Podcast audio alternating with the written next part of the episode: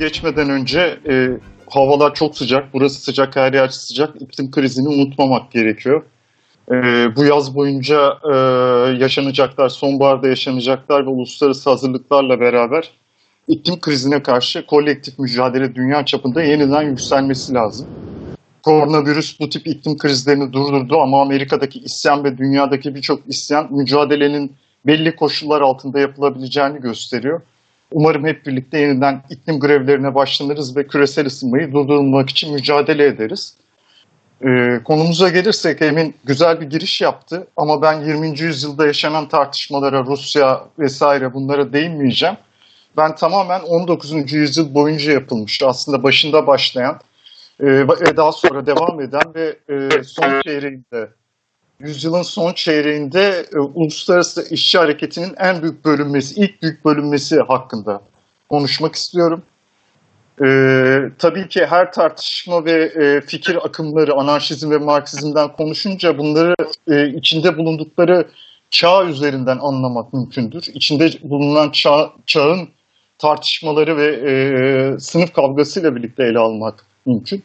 19. yüzyıl çok önemli bir yüzyıl. Çünkü kendinden bir önceki yüzyılda, 18. yüzyılda bir buharlı makineler bulundu.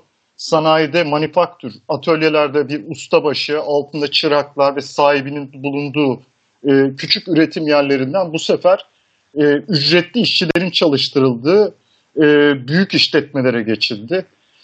Kapitalistler arasında bu makinalaşma süreci büyük bir rekabeti doğurdu. Zaten bir rekabet vardı ama rekabet çok büyük açığa çıktı ve hızla bir makinalaşma süreci oldu. Aynı zamanda çok büyük halk kitleleri kırdan koparıldı ve şehirde çalışmak için getirildi. Yani işçi proleter oldu Marx'ın deyimiyle. Ve yeni bir sınıf ortaya çıktı. Şehirlerin içinde en kötü koşullarda yaşayan, sefalet içinde yaşayan, kadınların, çocukların salgın hastalıklarla sefalette çok kötü çalıştırıldığı, acımasız bir düzeni olan bir sınıf ortaya çıktı. Yani bir yanda sermaye, bir yandan da işçi sınıfı ortaya çıktı. Ve 1789'da da Fransa'da burjuvazi iktidara geldi bir devrimle. Tabii ki burjuvazi bir azınlık sınıfı olarak devrim yapmak için kitlelerin desteğine ihtiyaç duyuyordu. Ve eşitlik, adalet, özgürlük sloganını bayrağına yazdı. Böylece onun devrimine halk kitleleri de katıldı. Ama 1789'dan sonra olan biteni gördüğümüzde işçi sınıfının, emekçilerin, toplumun büyük çoğunluğunun yaşam koşullarının eskisiyle hiçbir şekilde değişmediği ve karşılarındaki devlet baskısının aynı şekilde sürdüğü. İşte 19. yüzyılda bu koşullarla geliyoruz. Tabii ki 18. yüzyılın sonunda çok konuşulmuş ve 19. yüzyıla da devredilmiş fikirler vardı. Sosyalist fikirler, komünist yazın, bütün bu adaletsizlikleri eleştiren utopik sosyalizm. Bu akımlar son derece etkindi. Yani sömürü koşulları var olduğundan beri bunun doğru ya da yanlış, eksik ya da tama yakın, bunu eleştirebilen bir takım akımlar ortaya çıkıyordu. Bunlara tepkiler veriliyordu. Yani aynı zamanda bir işçi hareketi doğuyordu. Ancak 19. yüzyılın başında işçi sınıfı henüz son derece güçsüzdü ve böyle bir sürü Avrupa'ya baktığımızda esas olarak zaten kapitalizmin Avrupa'da ilk sermaye birikimini tamamlayarak yaptığını görüyoruz, yayıldığını görüyoruz ve işçi sınıfının ilk unsurlarının da Avrupa'da güçlü olarak var olduklarını görüyoruz. Böyle birçok sosyalist fikir vardı. Yani çok farklı bir sürü fikir vardı. Küçük gruplar halindeydi. Marx bunlara sektler, tarikatlar da. Bunlar esas olarak bir takım insanların masa başında ürettiği fikirler etrafında bir takım insanları kazanması ve toplanması. Ama yoktur. İşçi sınıfı bir modern sınıf olarak doğduğu ve çok olduğu halde, merkezi önem taşıdığı halde sektler bütün bu işçi sınıfının yaşadığı koşullara bakarak bir teori üretmek yerine utopik sosyalistlerin yaptığı gibi toplumdaki büyük adaletsizleri sergileyerek, işçilerin, kadınların, çocukların başına gelenleri elbette anlatarak ama böyle bir takım ideal toplum tasarımları yapıyorlardı. Yani kapitalistlerin ikna edilmesi, işçilerin buna gelmesi, bir fikre ikna edilmesi. Ama onlar hiçbir zaman şeyi görmüyorlardı. Bu yeni sınıfa baktıklarında sadece sefaleti görüyorlardı. Bu yeni sınıfın bütün dünyayı değiştirebilecek güç olduğunu henüz kavramamışlardı 18. yüzyılın boyunca. İşte 19. yüzyıla da devredilen koşullar böyle koşullardı. Birçok farklı sosyalist akım vardı, birçok utopik düşünür vardı. Ama özellikle hem Marx'ın düşüncesinin de gelişiminde son derece önemli yer tutan yer Fransız sosyalizmiydi kuşkusuz. Fransız utopik sosyalistlerin, Fourier'in yazdıkları, Saint-Simon'un yazdıkları, böyle birçok utopik sosyalistin yazıları Marx'ı çok etkilemişti. Nitekim buradan hikayemize gelebiliriz. 1844 yılında Paris, bütün devrimci akımların Avrupa'da gittiği yer, o var olduğu yer. Almanya'da büyük bir baskı var, Rusya'da çok ağır bir baskı var, ağır otoriter baskıcı diktatörlükler var ve kimileri sürgüne geliyor, kimileri o baskıdan kaçmak için geliyor, kimileri de Avrupa çapındaki bir hareketi Marx gibi örgütlemek için Paris'e geliyor.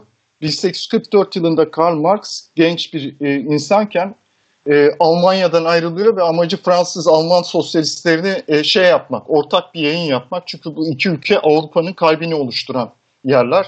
Buradaki değişimler bütün Avrupa'yı belirleyecek güçte. Bunun için Paris'e geliyor. Paris'te Proudhon'la, anarşizmin kurucusu olarak ansiklopedilerde geçen Proudhon'la, Jean-Pierre Proudhon'la tanışıyor. Aynı yıl Rus anarşist Bakunin'le tanışıyor ve Proudhon da aynı zamanda sol Hegelcilerle, bütün bu karakterler, akımlar birlikte tartışıyorlar. Ben bu konuşmada önce Marx'ın Proudhon'la yaptığı tartışma, polemiği, arkasından da Bakunin'le yaptığı polemiği şey yapacağım. Arada bir sol Hegelcilere de değinmeye çalışacağım geçerken, onların durumuna da. Proudhon önemli birisi çünkü 1840'lı yılların en popüler sosyalistlerinden bir tanesi. Bir kitap çıkartıyor. Bu kitap çok ünlü bir anarşist slogana dönüşmüştür daha sonra. Mülkiyet hırsızlıktır diye bir kitap. Bu Mülkiyet hırsızlıktır kitabında aslında yeni doğmuş kapitalist toplumun ne kadar acımasız olduğunu, ne kadar adaletsiz olduğunu anlatıyor. Marx bu kitabı okumuştur ve bu kitap hakkında cesur ve güçlü bir sesler. Çünkü içtenlikle yazılmış kapitalist topluma şöyle ya da bu şekilde olsun bu ilişkileri eleştiriye getirmiş bir kişidir. Ama aynı zamanda der kitabın kendisinin teorik temelleri çelişkilidir. Çünkü mülkiyet hırsızlıktır diyor. Hırsızlık zaten mülkiyetin varlığı, varoluşunu varsayıyor. Ön koşulu mülkiyet böyle bir sonuca yani ekonomik görüşleri yeterince oluşmamıştır diyor. Çünkü şeyden yana Proudhon esas olarak mülkiyetin ortadan kaldırılmasını savunuyor ve böyle insanların ayrı ayrı özel topluluklara bölünmesi ve bunların federasyon haline getirilmesini savunuyor. Yani aslında bugün baktığımızda bir tür köylü sosyalizmi, küçük burjuva sosyalizmi, Proudhon'un sosyalizmi. Çünkü kapitalizmin tekelci rekabet, keskin rekabetin geldiği ve tekellerin doğduğu dönemden bir önceki döneme. Yani bu zanaatkarların, köylü çiftliklerin, köylülüğün bütün bunların ayakta kaldığı bir dönemi anlatıyor aslında. O döneme dönüşü anlatıyor.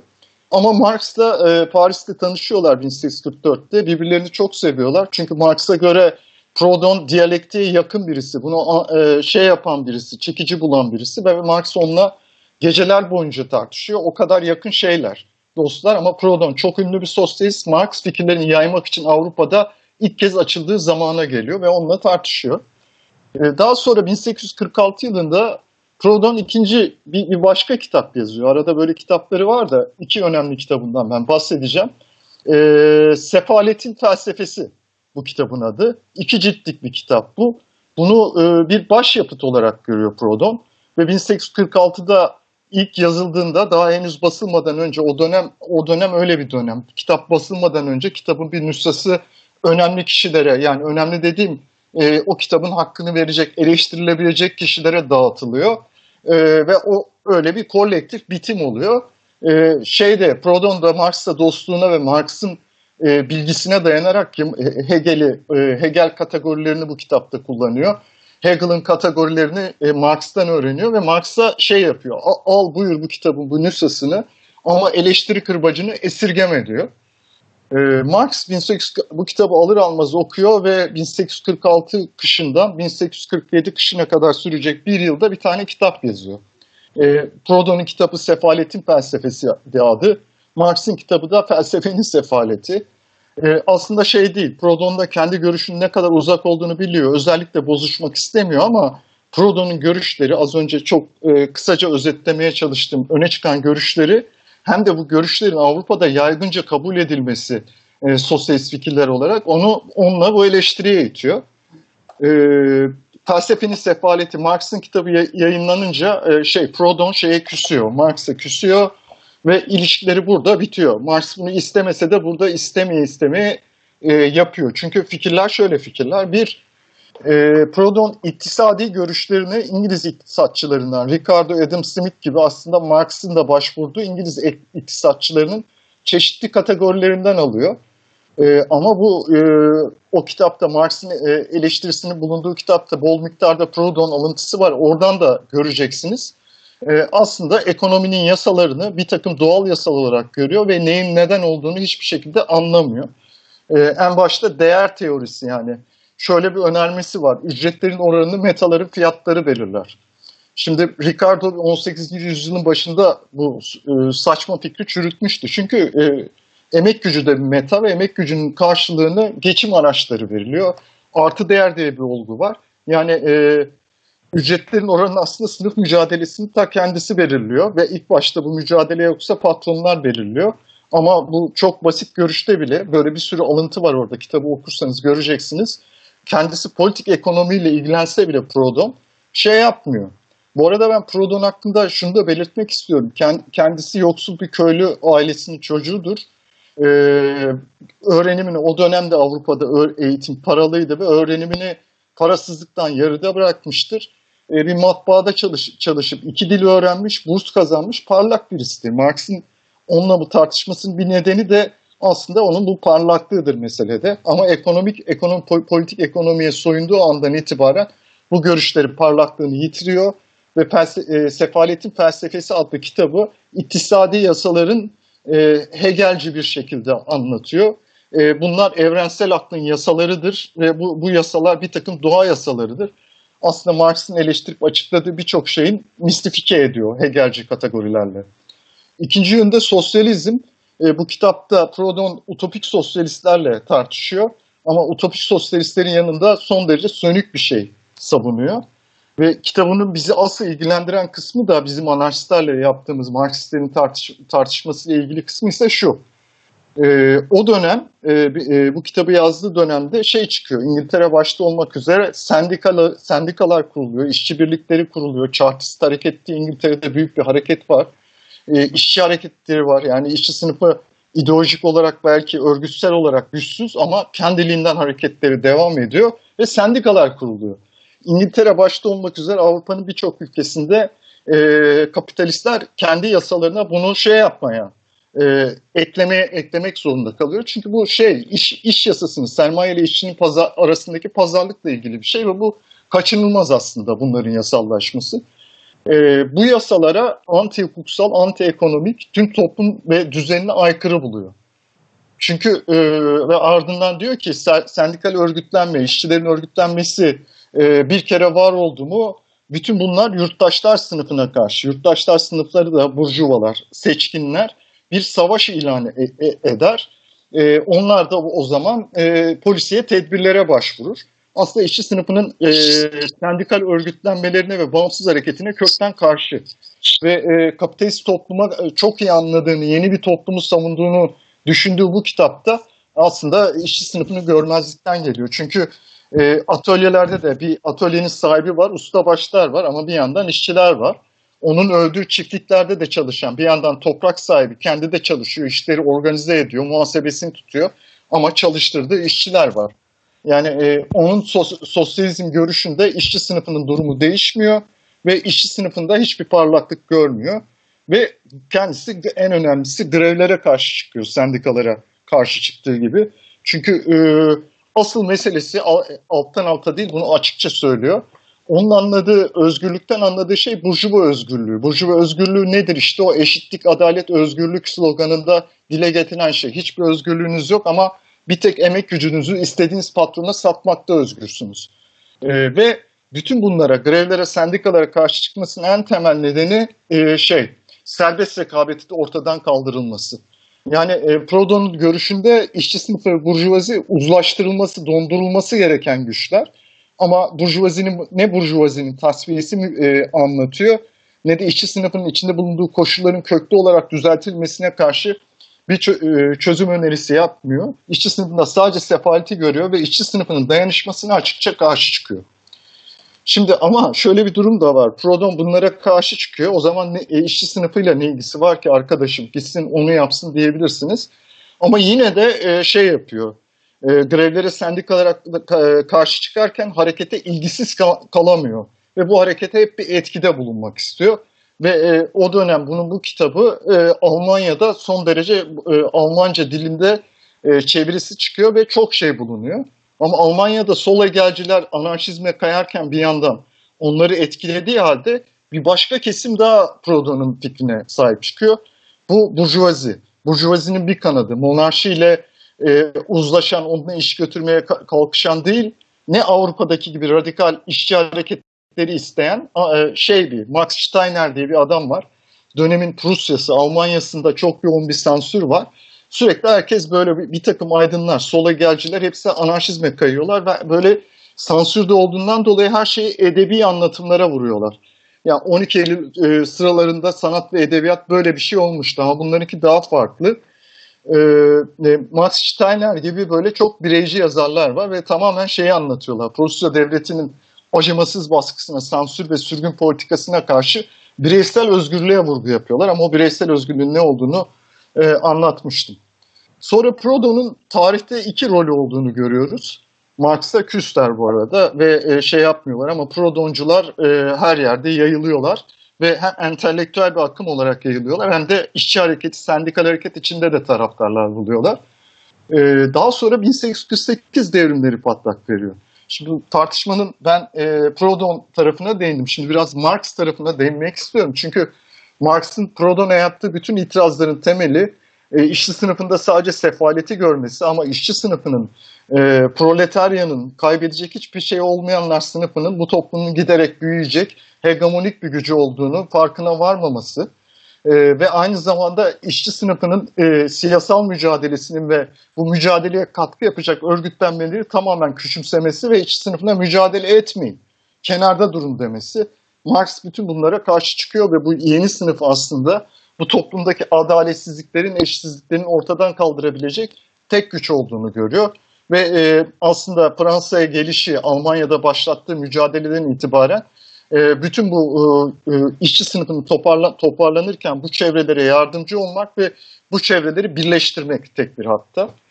İşte 1848 devrimleri çatıyor. Marx'ın dediği gibi bir durum ortaya çıkıyor.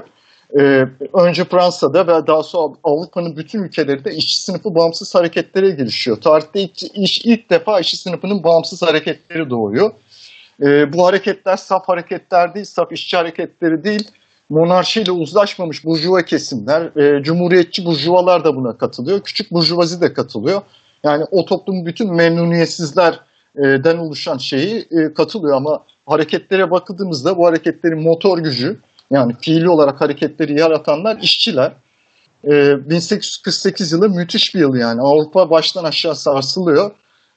Ve Marx'ın Komünist Manifesto'da anlattığı işçi sınıfının yeni toplumu getirebilecek yegane sınıf olduğu fikri aslında pratikte kanıtlanıyor. Ki bu Marx Proudhon'un eleştirisi olan Felsefenin Sefaleti'ni yazdığında 1847 yılında kendi Marksizm diye bugün adlandırdığımız fikirleri de oluşturmuş durumda. O kitabın bir kıymeti de hem tarihsel maddeciliğin hem de ekonomik kategorilerinin Marx'ın tanımının çok açık bir şekilde anlatılmasıdır.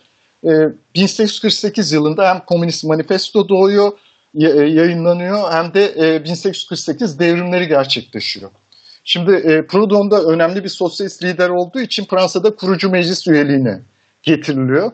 Ama bütün 1848 devrimleri sürerken Onun önerdiği iki şey var. O bir ulusal bankanın, bir tür halk bankasının kurulmasını öneriyor.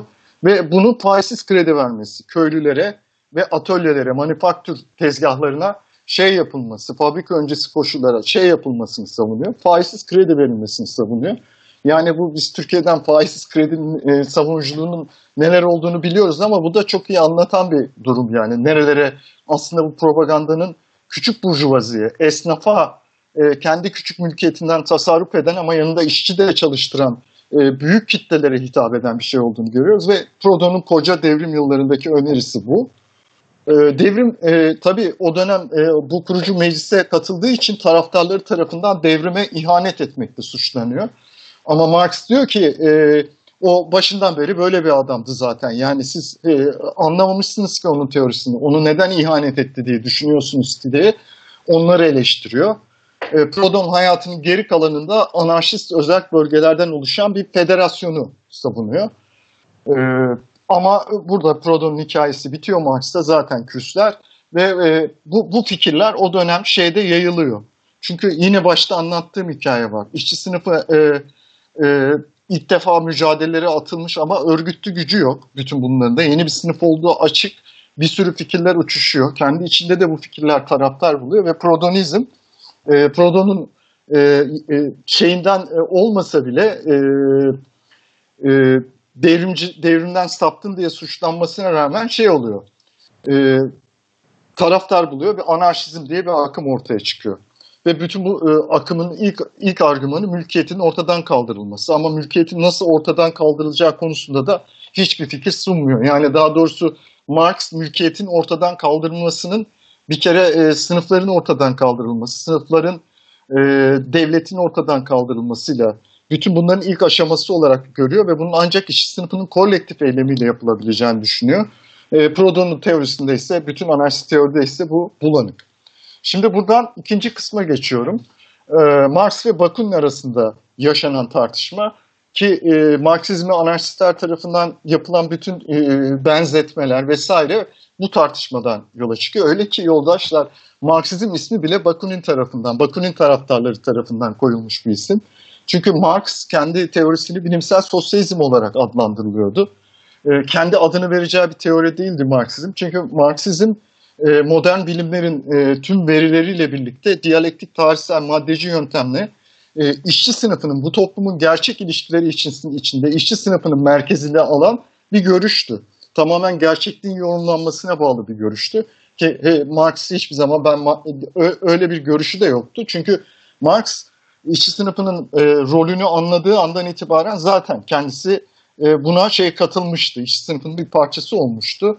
Ve orta sınıf kökenli bir insan olmasına rağmen Proudhon gibi orta sınıf kökenli çözümleri reddetmişti ve işçi sınıfında bütün geleceği görüyordu. Ve Marx'ın bütün çabası da o dönem. Bütün bunlar ideolojik tartışmalar değil. Bütün bunların arka planında örgütlenme çabası var. Müthiş bir örgütlenme çabası var. Öyle ki Marx'ın bütün amacı Avrupa'daki öne çıkan işçi liderlerini, sosyalist grupları, sendikacı grupları birleştirmek. O dönem ayrı ayrı çevreler duruyor.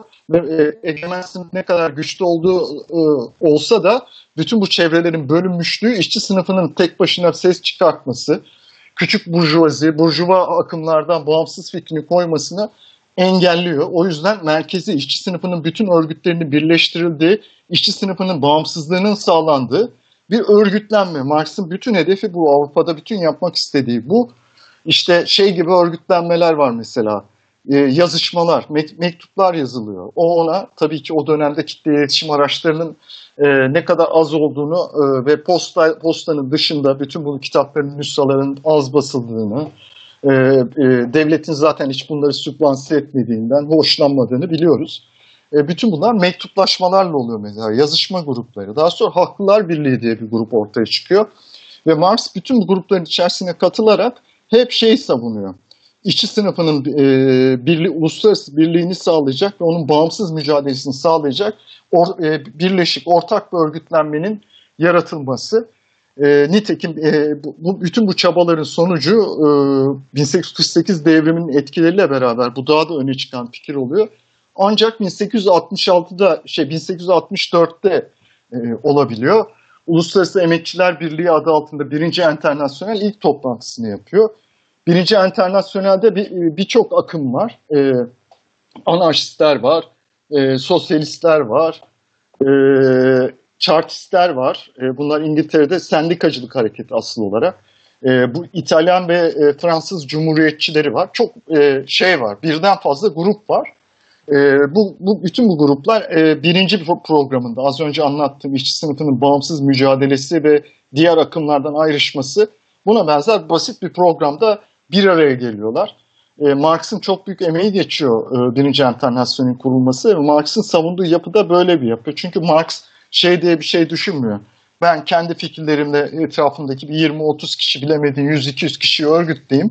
Herkesi bunun etrafına çekmeye çalışayım. Hayır, Marx'ın davası işçi sınıfının kurtuluş davası olduğu için o dönem işçi sınıfının içindeki bütün fraksiyonları, sektleri topluyor. Ve bunları, bu sektlerin bir potada eriyeceği ve bir dünya partisi oluşturmaya çalışılıyor. Bütün bunları anlatırken bir parantez açmalıyım galiba. Çünkü bugün dünyada baktığımızda mülteci karşıtlığı, ulusalcılık, milliyetçilik çok güçlü bir duygu ve sanki sosyalizmler milli bir şeymiş gibi yutturuluyor.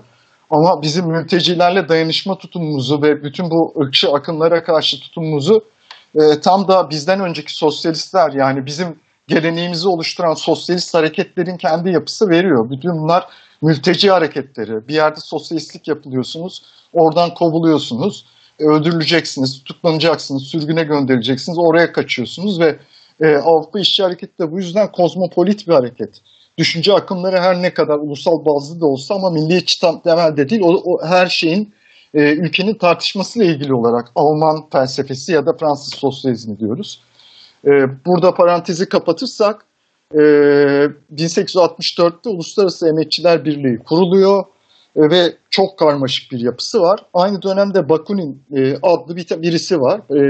Marx'a göre Bakunin'in görüşleri Utopik Sosyalist Simon'la Proudhon'un karışımı gibi, miksi gibi bir görüş. Birazdan bu görüşlerini ben kendi makalelerine dayanarak anlatacağım. Ama Proudhon'dan bir farkı var. Marx'la ilişki kurduğunda Marx'ın editörlüğü olduğu bir dergide şey yapıyor. Bir makale gönderiyor. Orada makalesi yayınlanıyor. Bakunin aynı zamanda Marx'ın Kapitalini daha sonradan Rusça'ya çevirmiştir. İlk cildini çevirmiştir ve Proudhon'dan farklı olarak Marx'ın kapitalizmi anlatmakta çok iyi olduğunu söylüyor. Marx'ın ekonomik fikirlerini doğru buluyor ama bunu söylemesine rağmen bir başka fikirler silsilesi savunuyor.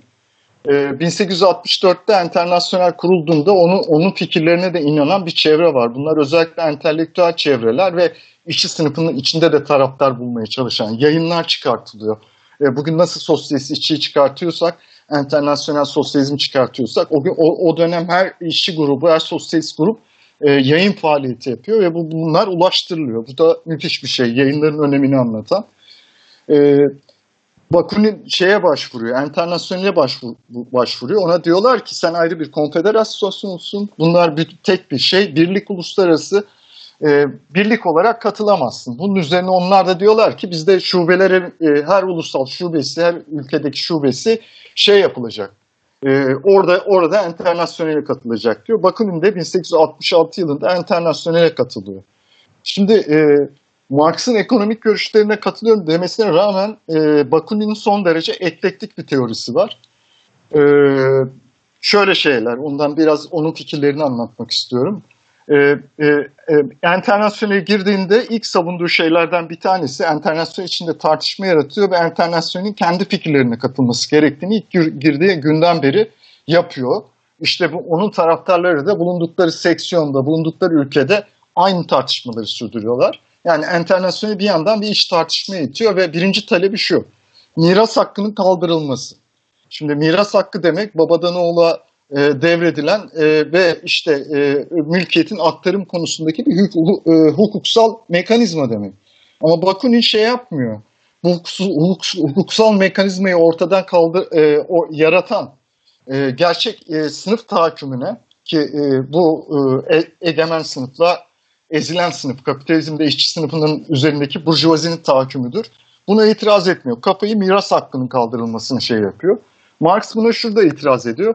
Siz bunu yaptınız mı? Bütün küçük köylülük, küçük burjuvalar, yani babasından toprağı kalmış, babasından atölyesi kalmış bütün unsurları siz gerici devletin, egemen sınıfların saflarında toplayacaksınız diyor. Dolayısıyla bu talep hem yanlış hem de bölücü bir talep olarak görüyor. Şunu öneriyor programına girmesinde Enternasyonel'in: sınıfların eşitliğinin sağlanması. Oysa Karl Marx sınıfların eşitliği gibi saçma bir kavrama değil, sınıf mücadelesinin bastırılmasına, üzerine örtülmesine sağlayan bütün şeylerin açığa çıkartılmasını ve bu sınıf mücadelesinde bir sınıfın kazanması gerektiğini söylüyor. Ve Uluslararası Emekçiler Birliği'ne sınıfların eşitliğinin sağlanması gibi bir öneri getiriyor Bakunin. Komik geldi ona şimdi. Bir çok daha önemlisi, anarşizmin gerçek özünü ve doğasını öğrenmenin en merkezi noktası bu. Marx'la aslında anarşizmin arasındaki ayrımın anlatım noktası. İşçiler politikayla uğraşmamalı diyor Bakunin. Sendikalarda örgütlenmelidirler. Günün birinde sendikalar devletlerin yerini alacaktır diyor. Yani şeye karşı çıkıyor. Aynı Proudhon gibi sendikal örgütlenmelere karşı çıkıyor. Pardon, sendikal örgüt işçi sınıfının salt ekonomik mücadelesini savunuyor ve işçilerin siyasal örgütlenmesine Proudhon gibi karşı çıkıyor. Günün birinde sendikalar devletlerin yeri alacaktır ama şey diyor, Enternasyonel de aslında kendi örgütlenmesini söylüyor, ona yardım edecektir. Yani sendikalar ekonomik örgütleridir, işçi sınıfının savunma örgütleridir. Nasıl şey yapacaktır? Devletlerin yerini alacaktır.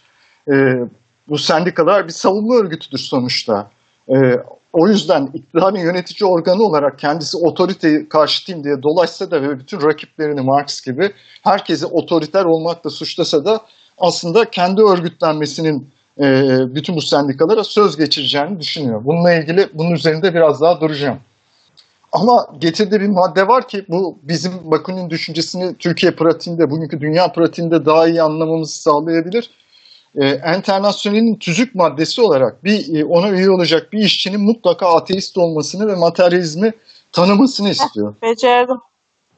Yani Marx diyor ki biz de materyalistiz diyor ama Uluslararası İşçi Derneği işçi sınıfının içinde ateizm ve materyalizm propagandasını yapamaz. Bu konunun açıklaması Sinan Özbey'in din ve Marksizm üzerine yaptığı toplantılar ve Marksist Ork sitesinde Marksizm'de yaptığı sonuç da var. Oradan daha iyi bakılabilir. Bu onu tamamlayıcı bir bilgi olarak vermek istiyorum burada. Yani bütün işçilerden ateist olmasını istiyorum ama işçi sınıfının çok büyük çoğunluğu dindar. Çok farklı tarikatlar var işçi sınıfının içinde. Tanrı tanımaz işçilerin olduğu gibi. Yani yapmak, Enternasyonel'e bu ülkeyi dayatmak demek, işçilerin dine inanan kısımlarını tamamen atmak demek. Ama bir başka kısmı var ki işte bugün anarşist bir slogana dönüşen ne tanrı ne devlet. Aslında iki slogan var. Birisi mülkiyet hırsızlıktır, diğeri ne tanrı ne devlet. Devletin kaldırılması fikri Bakunin'in. Her türlü otoriteye karşı olduğunu söylüyor. Şimdi burada otorite tartışmasına gerçek pratik içinde gireceğim ama bunların kastettiği şey bir tartışmanın içinde otoriterlik aslında. Biz bugün otoriterizme karşı mücadele eden, mücadeleyi sürdürdüğümüz bir dünyada yaşıyoruz. Otoriterizm denilen şey bir grubun çoğunluk üzerinde baskı kurması. Ama şimdi bu tartışmada iki şey birbirine karışıyor. Bir yandan baskı kurulması kısmı, bir yandan da her türlü yönetici organ, her türlü yönetsel işlev birbirine karıştırılıyor ve o devletin kaldırılması gerektiğini söylüyor. Devlet karşıtlığı onun. Asıl kötülük sermaye değil devlettir diyor ve sermayenin devlet sayesinde var olduğunu öne sürüyor. Yani kapitalist sınıfın onun lütfuyla var olabildiğini sürüyor. Oysa devlet egemen sınıfın şiddet aygıtı, yani sonuçta. Bizzat egemen sınıf tarafından yaratılmış, korunmuş, sınıflı toplumlar tarihi tarafından kapitalizme kadar taşınmış, kapitalizmde yeni gelen hakim sınıf tarafından pekiştirilmiş ve düzenlenmiş bir durum. Yani devlet sınıf tahakkümünün bir sonucu. Yani sınıflar devletten doğmuyor, sermaye devletten doğmuyor. İki şey söylüyor. Kesinlikle devlet sürdürülmemeli diyor ve o da Proudhon gibi politikanın reddedilmesini savunuyor.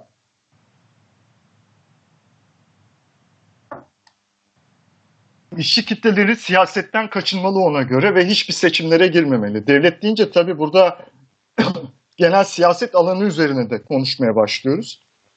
İşçi sınıfının hiçbir politikaya girmemesi gerektiğini, seçime katılmaması gerektiğini, yani bir politik tartışmaya girerse diyelim ki şu eğitim öyle değil de böyle olsun, o zaman eğitimi kabul etmek zorunda olacağını ya da kilise toprak sahibi, kilisenin şuyla buyla toprak sahipliğine isyanla ilgili bir konu. Hayır, o zaman kiliseyi tanıyacağını söylüyor ve işçi sınıfının siyasal mücadelesini bütünüyle yatsıyor ve buna karşı. Bir yandan da çok otorite karşı diye geçiniyor. Ama alttan alta Enternasyonel içinde bütün bunları 1864'te Enternasyonel kurulmuştu. 66'da o girdi. Her yıl kongre yapıyor Enternasyonel. Her kongrede çıkıp bunları savunuyor ve bulundukları şubelerde bunu savunuyorlar. Bir süre sonra ortaya çıkıyor ki aynı zamanda bunlar kendileri gizli bir örgütlenme Enternasyonel içinde yapmışlar ve her yerde Bakunin Enternasyonel'in çok çeşitliliğini, mekanizmalarını kullanarak şey yapıyor. Kendine bağlı gruplar oluşturuyor. Şimdi burada şeye gelmek istiyorum.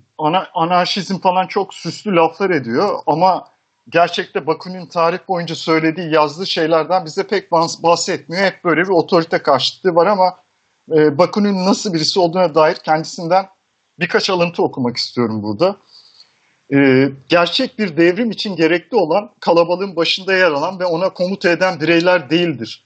Kalabalığın içinde görünmez bir biçimde gizlenmiş olan, kendileri aracı olarak bir kalabalığı başka bir kalabalığa görünmez bir biçimde bağlayan ve böylece harekete görünmez bir biçimde bir tek ve aynı yönelim veren, bir tek ve aynı ruhu, zihniyeti ve karakteri aşılayan adamlar gereklidir.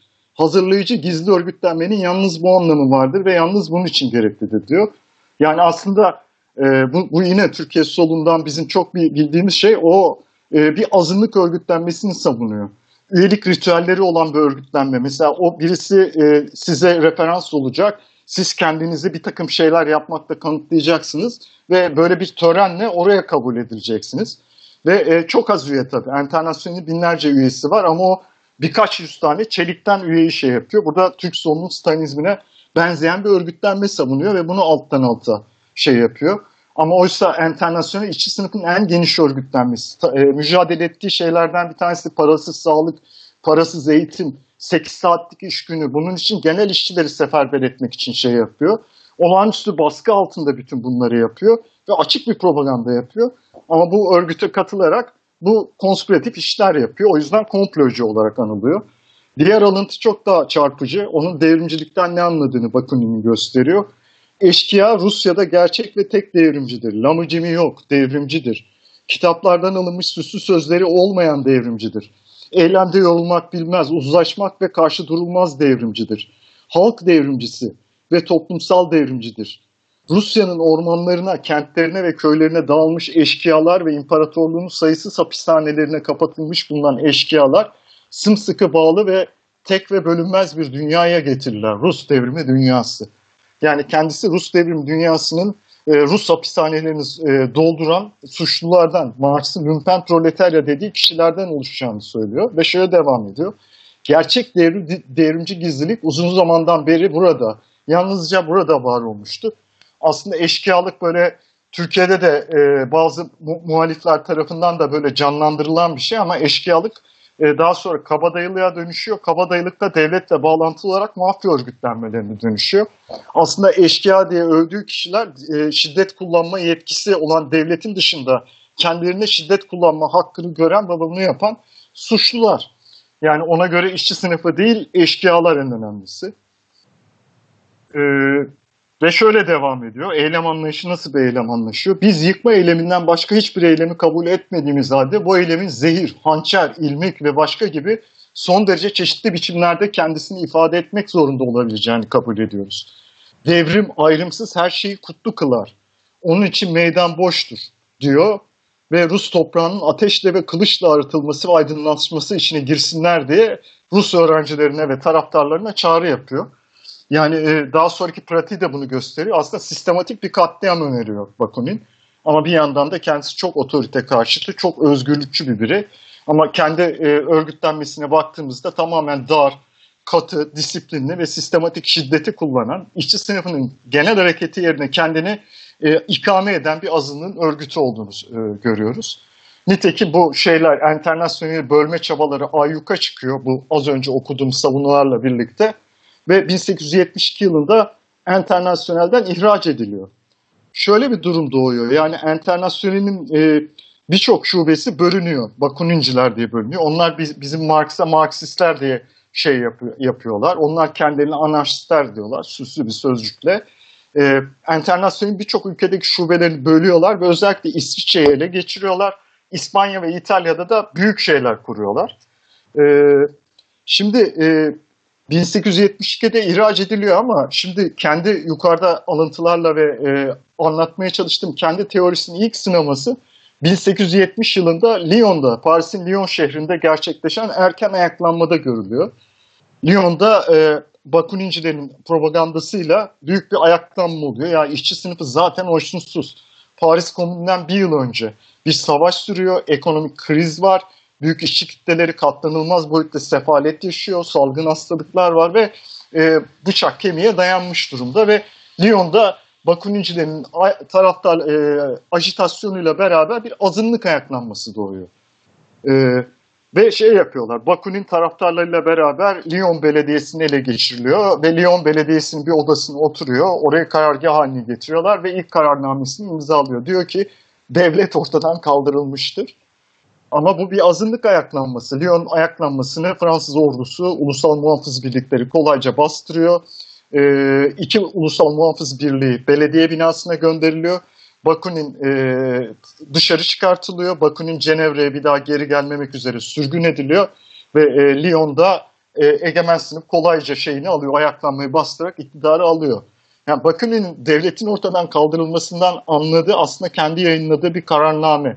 Oysa Marx'a göre devletin ortadan kaldırılması sınıfların ortadan kaldırılmasına bağlı. Sınıflar var oldukça bir sınıfın diğer sınıfı ezme aygıtı, şiddet aygıtı her zaman var olacak. Dolayısıyla Marx sınıfları ortadan kaldırmak gerektiğini düşünüyor ama Bakunin bir kararnameyle bunu yapacağını düşünüyor. Bir sene sonra ise Paris Komünü kuruluyor. Bütün bu ekonomik kriz, savaşa karşı Parisli halk isyan ediyor, Parisli işçiler isyan ediyor. Onlara küçük burjuvazi ve genel halk kitleleri şey yapıyor ve bütün silahlara el koyuyorlar ve Paris Komünü kuruyorlar. Paris'i ele geçiriyorlar. O dönemde 1871'deki komüne katılanlardan galiba bir tanesi yanlış bilmiyorsam Marx'ın fikirlerini benimsiyor ve birinci enternasyonelisi ama mesela komündeki politik akımlarda blankizm, yani bu işin iradi bir azınlığın şeyiyle yapılacağını savunan bir akım var. Silahlı bir gücün yapacağı bir azınlığın onlar var. Proudhoncular çok güçlü bir şekilde temsil ediliyor ve elbette şey var, anarşistler çok güçlü. Komünün liderleri de zaten aslında kadın anarşistler. Bunlardan bir tanesi de Louise Blanche zaten. Ve Paris bunu ele alıyorlar. O dönem şey oluyor tabii. Yani tam da aslında hareketin kendi doğası gereği şunu yapıyorlar. Bir, silahlara el koyuyorlar. Kendileri Paris'te bir otorite oluşturuyorlar. Kendilerine karşı hiçbir otorite kalmadığı tek silahlı güç haline geliyorlar. Aynı zamanda Bakunin'in önerdiği gibi efendim bütün üretimi durduralım, gerisi bizi ilgilendirmez gibi fikre sahip değiller. Çünkü bugün salgın döneminde de biz bu tartışmayı başından beri yaşıyoruz. İşçiler genel grev yapsa da bazı sektörlerin çalışması gerekiyor. Enerji sektörü çalışmazsa hepimiz şey yaparız, yaşayamayız yani. Ne beslenebiliriz, ne ayakta kalabiliriz. Kısa sürede insan türü ortadan kalkacaktır. O yüzden gıda, elektrik, lojistik, altyapı, salgın döneminde de bu işlerin salgın kurallarına uygun bir şekilde yapılması gerektiğini savunulup, işçiler de orada gayet gerçekçi düşünüyorlar. Bugün işçileri ve bizim gibi diyorlar ki ekmek fırınları bu kadar şeye kaldırılacak, açık bırakılacak ve şeyi düzenliyorlar. Neyin ne kadar üretileceğine, neyin ne kadar bölüştüreceğine dair komünün kendisi aslında bir otorite. Marx'a göre Paris Komünü anarşistlerin hakim olduğu bir örgütlenme olmasına rağmen işçi devletin ilk biçimidir. Marx komünü işçi devletin ilk biçimi olarak görüyor çünkü işçiler burjuva demokrasisine karşı sınıflı toplumlara karşı çok basit bir yol buluyorlar ki bu yol bütün sınıfları ortadan kaldıracak bir anahtar gibi adeta. Komün üyelerini işçiler seçiyorlar. Komün üyelerinin aldıkları ücret ortalama bir işçi ücreti kadar. Hiçbir zaman bir ayrıcalıkları olmuyor. Ve aynı zamanda komün üyelerinin, onları seçenler istedikleri zaman geri çağırabiliyorlar. Yani şimdiki burjuva seçimlere bakalım. Birisini seçiyorsunuz, 4-5 yıl orada kalıyor. Seçildiği günden itibaren zaten kimse denetlemiyor ve o hesap vermiyor, bildiğini okuyor. Ama komünün demokrasisi ise doğrudan işçilerin, doğrudan üreticilerinin kendi iktidarlarını belirlemesi. Ancak komünün bir sorunu var ki komünün yenilgisinin nedeni de bu. Komün Paris çapında, Avrupa çapında, Fransa çapında daha doğrusu merkezi ve ekonomik bir güç haline gelemediği gibi geriye böyle bir fikirleri olmadığı için komünerlerin geriye anarşiden başka hiçbir şey kalmıyor. Çünkü bir süre sonra şehir askeri birlikler tarafından kuşatılıyor. Çok kahramanca savaşlar veriliyor. Açlık, kıtlık baş gösteriyor. Kuşatmanın ne olduğunu biz bugün dünyasından, savaşlarından, Suriye'den çok iyi biliyoruz. Paris de aynı şekilde kuşatılıyor. Ve barikatlar da çok büyük savaşlar, çatışmalar yapıyor ve kısa bir süre sonra komün yok oluyor. Şey yapmıyor, Fransa çapında ve Avrupa çapında yayılmıyor. Komünün en önemli nedeni Paris Komünü'nde ortaya çıkan otoritenin bir otorite gibi davranamaması ve işçi sınıfının genel hareketine ulaşamamasıdır. Marx bunu da kaydediyor aynı zamanda. Ama o dönem mesela komüne katılan Proudhoncular bütün bunların hiçbirisine itiraz etmiyorlar. Onlara göre hepsi şey. Ama otorite değil mi burada kurulan da? İşçi sınıfının otoritesi değil mi ilk başta? Burada kendi çelişkili görüşleriyle beraber var oluyorlar. İşte bunun üzerine Paris Komünü'nün ardından şey yapıyor. Avrupa'da burjuva hükümetleri komünistlere karşı, o dönemin enternasyonuna karşı büyük bir savaş başlatıyor. Anlıyorlar ki bunlar bizim mezarımızı kazıyorlar ve bizim hakkımızdan gelecek güçler diye anlıyorlar ve şey yapıyorlar. Her yerde hükümetler baskı uyguluyorlar. Tam da bu sırada Bakunin taraftarları enternasyonuna karşı bir kampanya başlatıyor. Bütün enternasyonel üyelerine özel mektuplar gönderiyor, yükleniyorlar ve enternasyonun bölünmesi için çaba gösteriyorlar. Bakunin bu dönemde ihraç ediliyor ve kendi anarşist enternasyonelini kuruyor. Epey uzun konuştum. Bakuninciler iş başında diye çok önemli bir makale var. Bakunin'in iş başında kaldığı İspanya'ya da biraz değinip bitirmek istiyorum burada. Bakuninciler, hadi Marx'ı otoriter olarak suçladınız, enternasyoneli otoriter olarak suçladınız ve şeyden kurtuldunuz. Enternasyonelden kurtuldunuz ve kendisi özellikle İsviçre, İspanya, İtalya'da örgütleniyor. Ve İspanya'da 1873 yılında Cumhuriyet kuruluyor. Yani İspanyol İmparatorluğu dağılıyor, burjuvazi şey yapılıyor ve bir kurucu meclis oluşturulacak. İşçiler huzursuz, burjuvalar huzursuz, monarşiyle uzlaşan burjuvalar var, iki kanada bölünüyor bütün bunlar. Bütün bunların ortasında Bakuninci şubeler son derece güçlü. İlk başta şey için hiçbir şey yapmıyorlar. İşçilere seçimlere katılmayın, kurucu meclis seçimlerine katılmayın diyorlar. Oysa Barcelona'dan ve Katalonya'nın birçok yerinden birçok işçi temsilcisi girebilecek o dönemde. Zayıf olan burjuvaziden birçok hak koparabilecek, orada siyasi bir mücadele verebilecekken. Çünkü bu önemli İspanya'da. İspanya bir geri bir kapitalist ülke, bir kır ülkesi ve işçi sınıf azınlıkta kurulan cumhuriyet, bu cumhuriyetin organlarını kullanmak işçi sınıfının bağımsız politikasıyla işçilerin örgütlenmesine büyük katkı sağlayacak. Bunu reddediyor ve buna karşı çıkıyor. İşçiler içerisinde bunun propagandasını yapıyor. Ama bir gün burjuvazinin ayaklanma taraftarı olan eski imparatorluk unsurlarına karşı olan kanadı harekete geçtiğinde ise o da şey diye öneriyor. Genel grev yapalım diye öneriyor. Bu da Bakunin'in devrim stratejisi. Şöyle düşünüyor, o kadar çocuklu bir fikir ki işçiler belli bir saatte şey yaparlar, greve başlarlar, üretimi durdururlar, beklerler. Kapitalist bir hafta dayanır, iki hafta dayanır, üçüncü hafta dayanamayacaktır, greve saldıracaklardır. İşte o an sınıf mücadelesi olur ve silahlı gruplar buna karşı verirler, işçi grupları ve anarşi başlar, özgürlüğü kazanırlar. 1873 yılının Şubat'ından sonbaharına kadar İspanya'da birçok ayaklanma şey yapıyor. Barcelona'daki işçiler Bakunincilerin çağrısına katılmıyorlar. Ama böyle daha geri bölgelerinde, özellikle köylerin olduğu bölgelerde Böyle birkaç bin kişi, 5.000 kişi sokağa çıkıp bazıları silahlı günlerce savaşıyor. Ve her birinde bu savaşın üzerine burjuvazi her yerde kendi kantonlarını kuruyor. İşçiler o savaşlarda katledilirken Bakuninciler otorite karşıtları gidip şey yapıyorlar. O kantonlarının yönetiminde hep birlikte yer alıyorlar. Tıpkı Proudhon'un anarşiyi savunmasına rağmen kurucu meclise katılması gibi.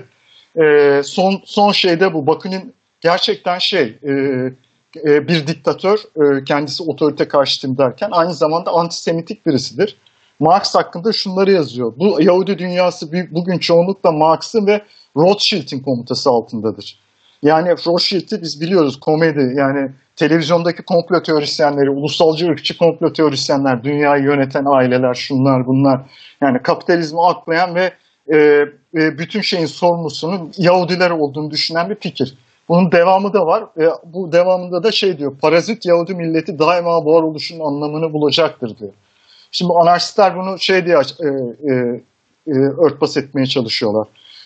Bütün dinlere karşı onu da o yüzden, ama Marx'ın kim olduğunu biliyor. Marx'ın Yahudilik bir ulus aynı zamanda.